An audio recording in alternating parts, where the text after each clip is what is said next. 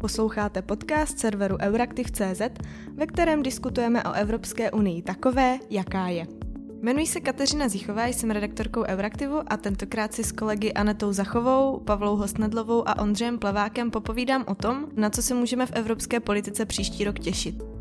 Evropská unie a nová komise pod vedením Ursuly von der Leyenové má za sebou turbulentní rok. Světlo světa spatřilo mnoho iniciativ, od klimatické agendy přes strategie na podporu rovnosti či demokracie nebo novou migrační politiku až po robustní digitální agendu včetně aktu o digitálních službách.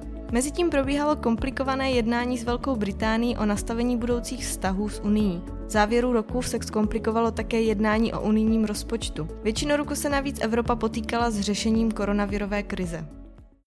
Řešení koronavirové krize se evropským státům nevyhne ani v příštím roce, protože se jim zatím nepodařilo úspěšně eh, šíření nového typu koronaviru zastavit ale Evropa vkládá velmi velké naděje do vakcíny a právě vakcína a očkování bude jedním z předních eh, témat minimálně první poloviny příštího roku, eh, protože eh, s vakcínou už to jde do finále. Evropská komise nakoupila vlastně nebo dohodla pro členské státy dodávky dvou miliard dávek od šesti farmaceutických společností. Vakcínu má taky v nejbližších dnech schválit Evropská léková léková agentura i Evropská komise.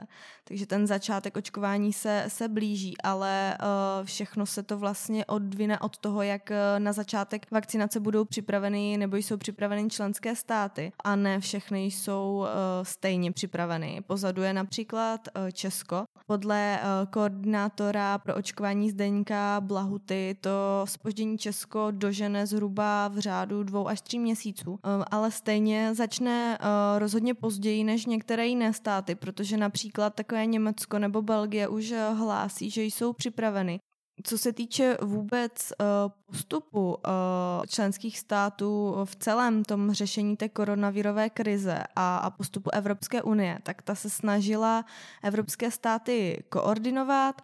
Ne vždycky se to však podařilo, protože zdravotní uh, politika a tato agenda stále zůstává v rukou členských států a Evropská unie zde nemá příliš mnoho pravomocí.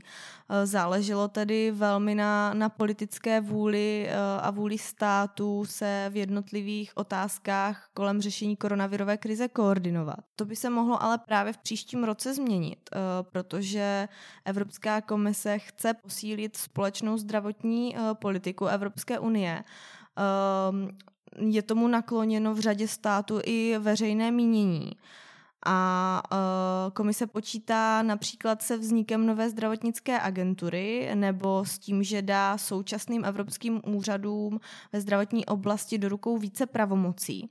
Eh, například zmíněná Evropská agentura pro léčivé přípravky bude eh, monitorovat stav zásadních léků, aby mohla předejít jejich eh, možnému nedostatku, aby byla vlastně v případě, že nastane nějaká další krize, Unie a členské státy informovány o tom, jaké mají stavy léčiv. A kromě toho agentura bude taky nově moci koordinovat vlastně vývoj a, a testování vakcín.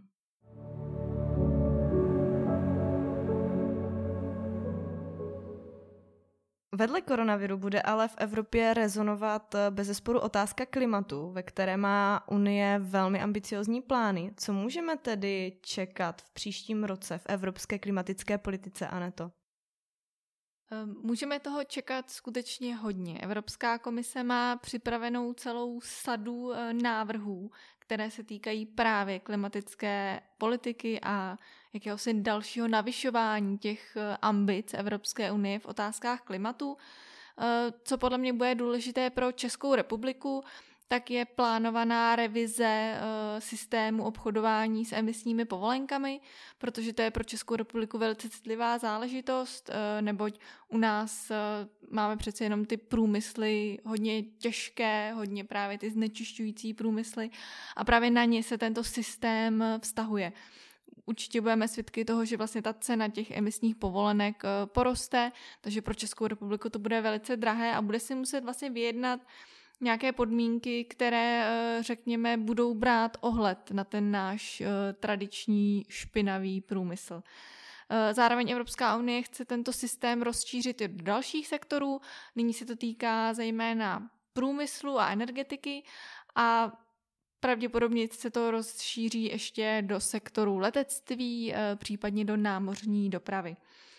Dalším velkým tématem bude takzvané uhlíkové clo, Eh, takže jakési vytvoření mechanismů, na základě kterého chce Evropská unie zajistit lepší konkurenční podmínky pro evropské podniky právě vůči, řekněme, třetím zemím. To znamená, že eh, státy mimo Evropskou unii, eh, které například budou chtít dovážet k nám nějaké zboží nebo výrobky nebo cokoliv, tak vlastně jim bude hrozit, že by mohli odvádět jakousi uhlíkovou daň za to, že vlastně nemají tak dobré standardy jako Evropa. Takže to je taky určitě důležité téma. Evropská komise by měla zveřejnit v příštím roce konkrétní návrh. Třetím tématem, který bych asi vypíchla, je revize stávajícího nařízení o takzvaném sdíleném úsilí. Toto nařízení se týká sektorů, které jsou vlastně mimo ten systém obchodování s emisními povolenkami.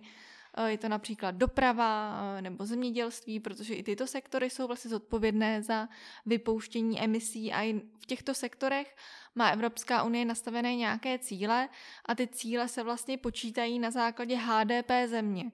Eh, Česká republika má to HDP podprůměrné, což znamená, že nemusí plnit tak ambiciozní, tak ambiciozní cíle jako třeba Německo, a Česká republika vlastně chce, aby tento systém byl zachován, ale v Evropské unii vidíme, že tento systém eh, spousta členských států ho chce změnit, aby vlastně ty chudší členské státy o, eh, o toto pravidlo vlastně přišly a museli plnit eh, mnohem vyšší standardy, než plní teďka. Takže tohle to bude pro Českou republiku opravdu klíčová, klíčová otázka a čekají nás velice náročná vyjednávání. Před několika dny komise vydala také dlouho očekávaný balíček dvou digitálních nařízení. V příštím roce se tedy rozjede legislativní proces. O čem budou státy jednat v oblasti digitálu, Ondro?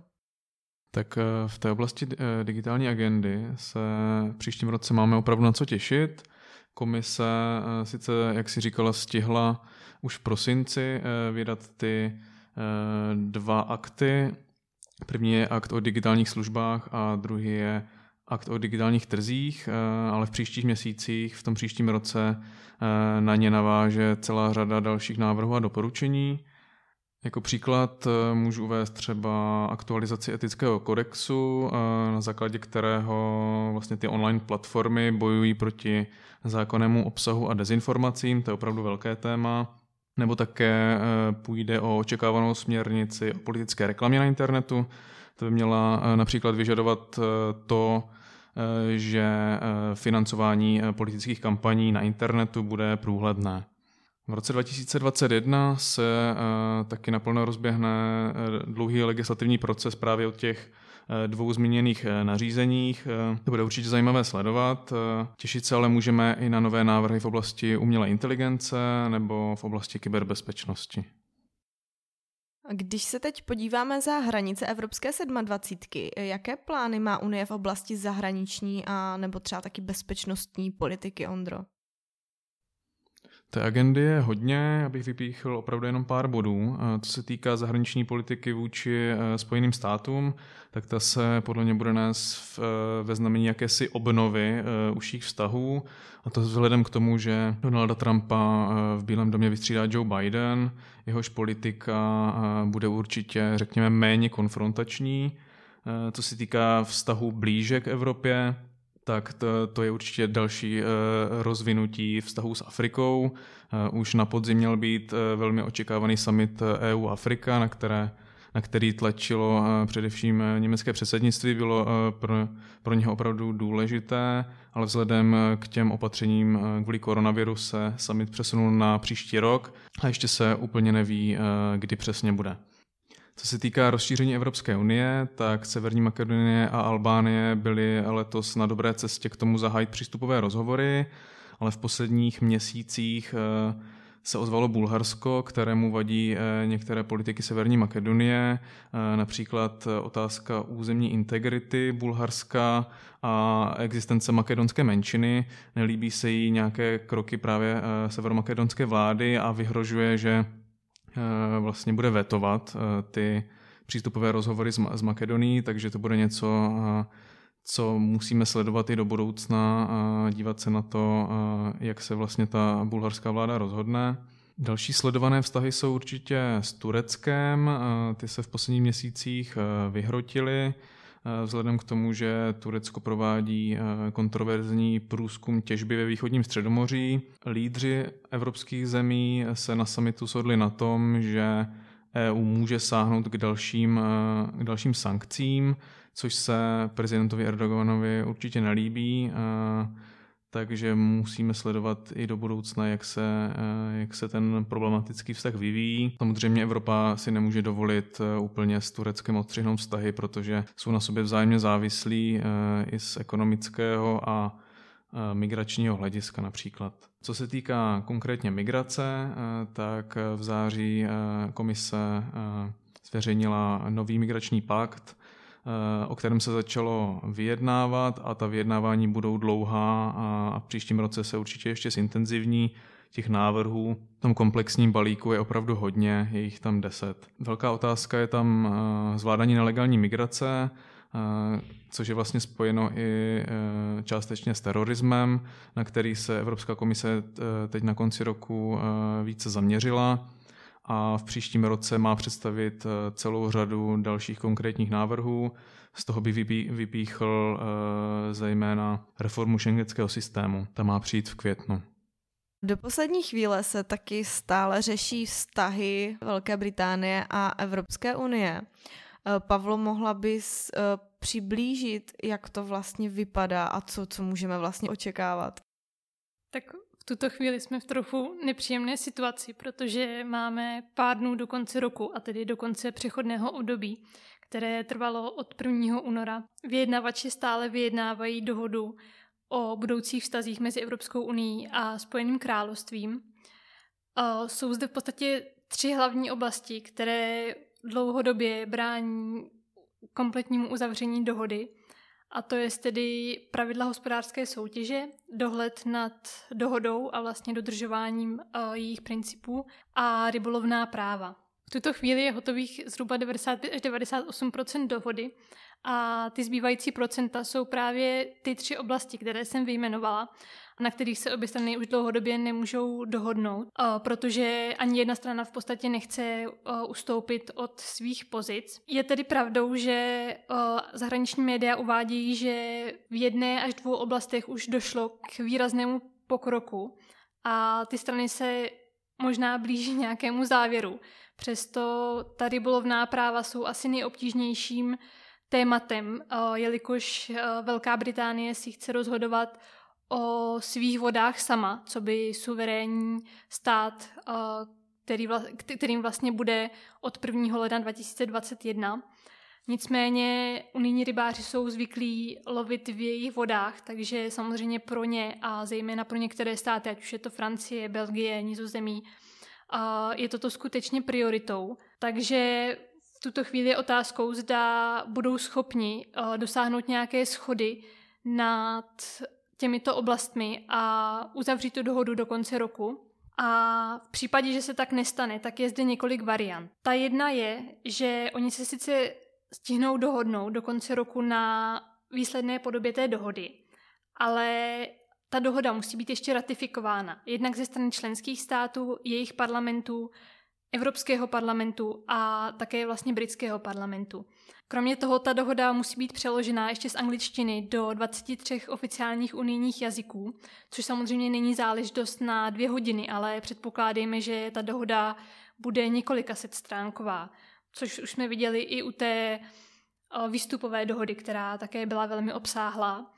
A jak už uh, avizovali jak členské státy, tak i europoslanci, oni potřebují nějaký čas na prostudování té dohody a analyzování vlastně toho, co ti vyjednavači uh, dojednali. A zda vlastně ta dohoda pokrývá ty zájmy členských států, potažmo europoslanců, A v případě, že tomu tak nebude, tak uh, už jsou hlasy například z Valonského re- regionálního parlamentu, že tu dohodu nemusí schválit. Můžeme připomenout, že už v roce 2016 Valonský parlament byl právě ten jediný, který blokoval dlouho ratifikaci dohody, ob, obchodní dohody s Kanadou. I europoslanci uh, nyní vlastně kritizují to, že ta dohoda stále není na stole a nyní stanovili deadline do 21. prosince, kdy pokud ta dohoda do té, do té doby nebude, tak uh, oni nestihnou schválit a ratifikovat.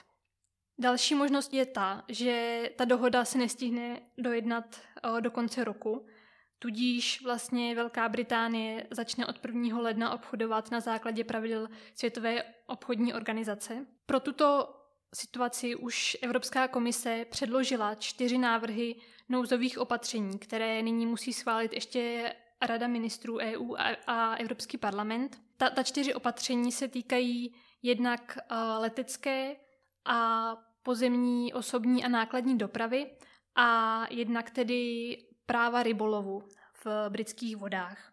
Rada už schválila jednu část uh, legislativy týkající se dopravy a nyní se tedy musí ještě doschválit ty zbývající tedy předpisy.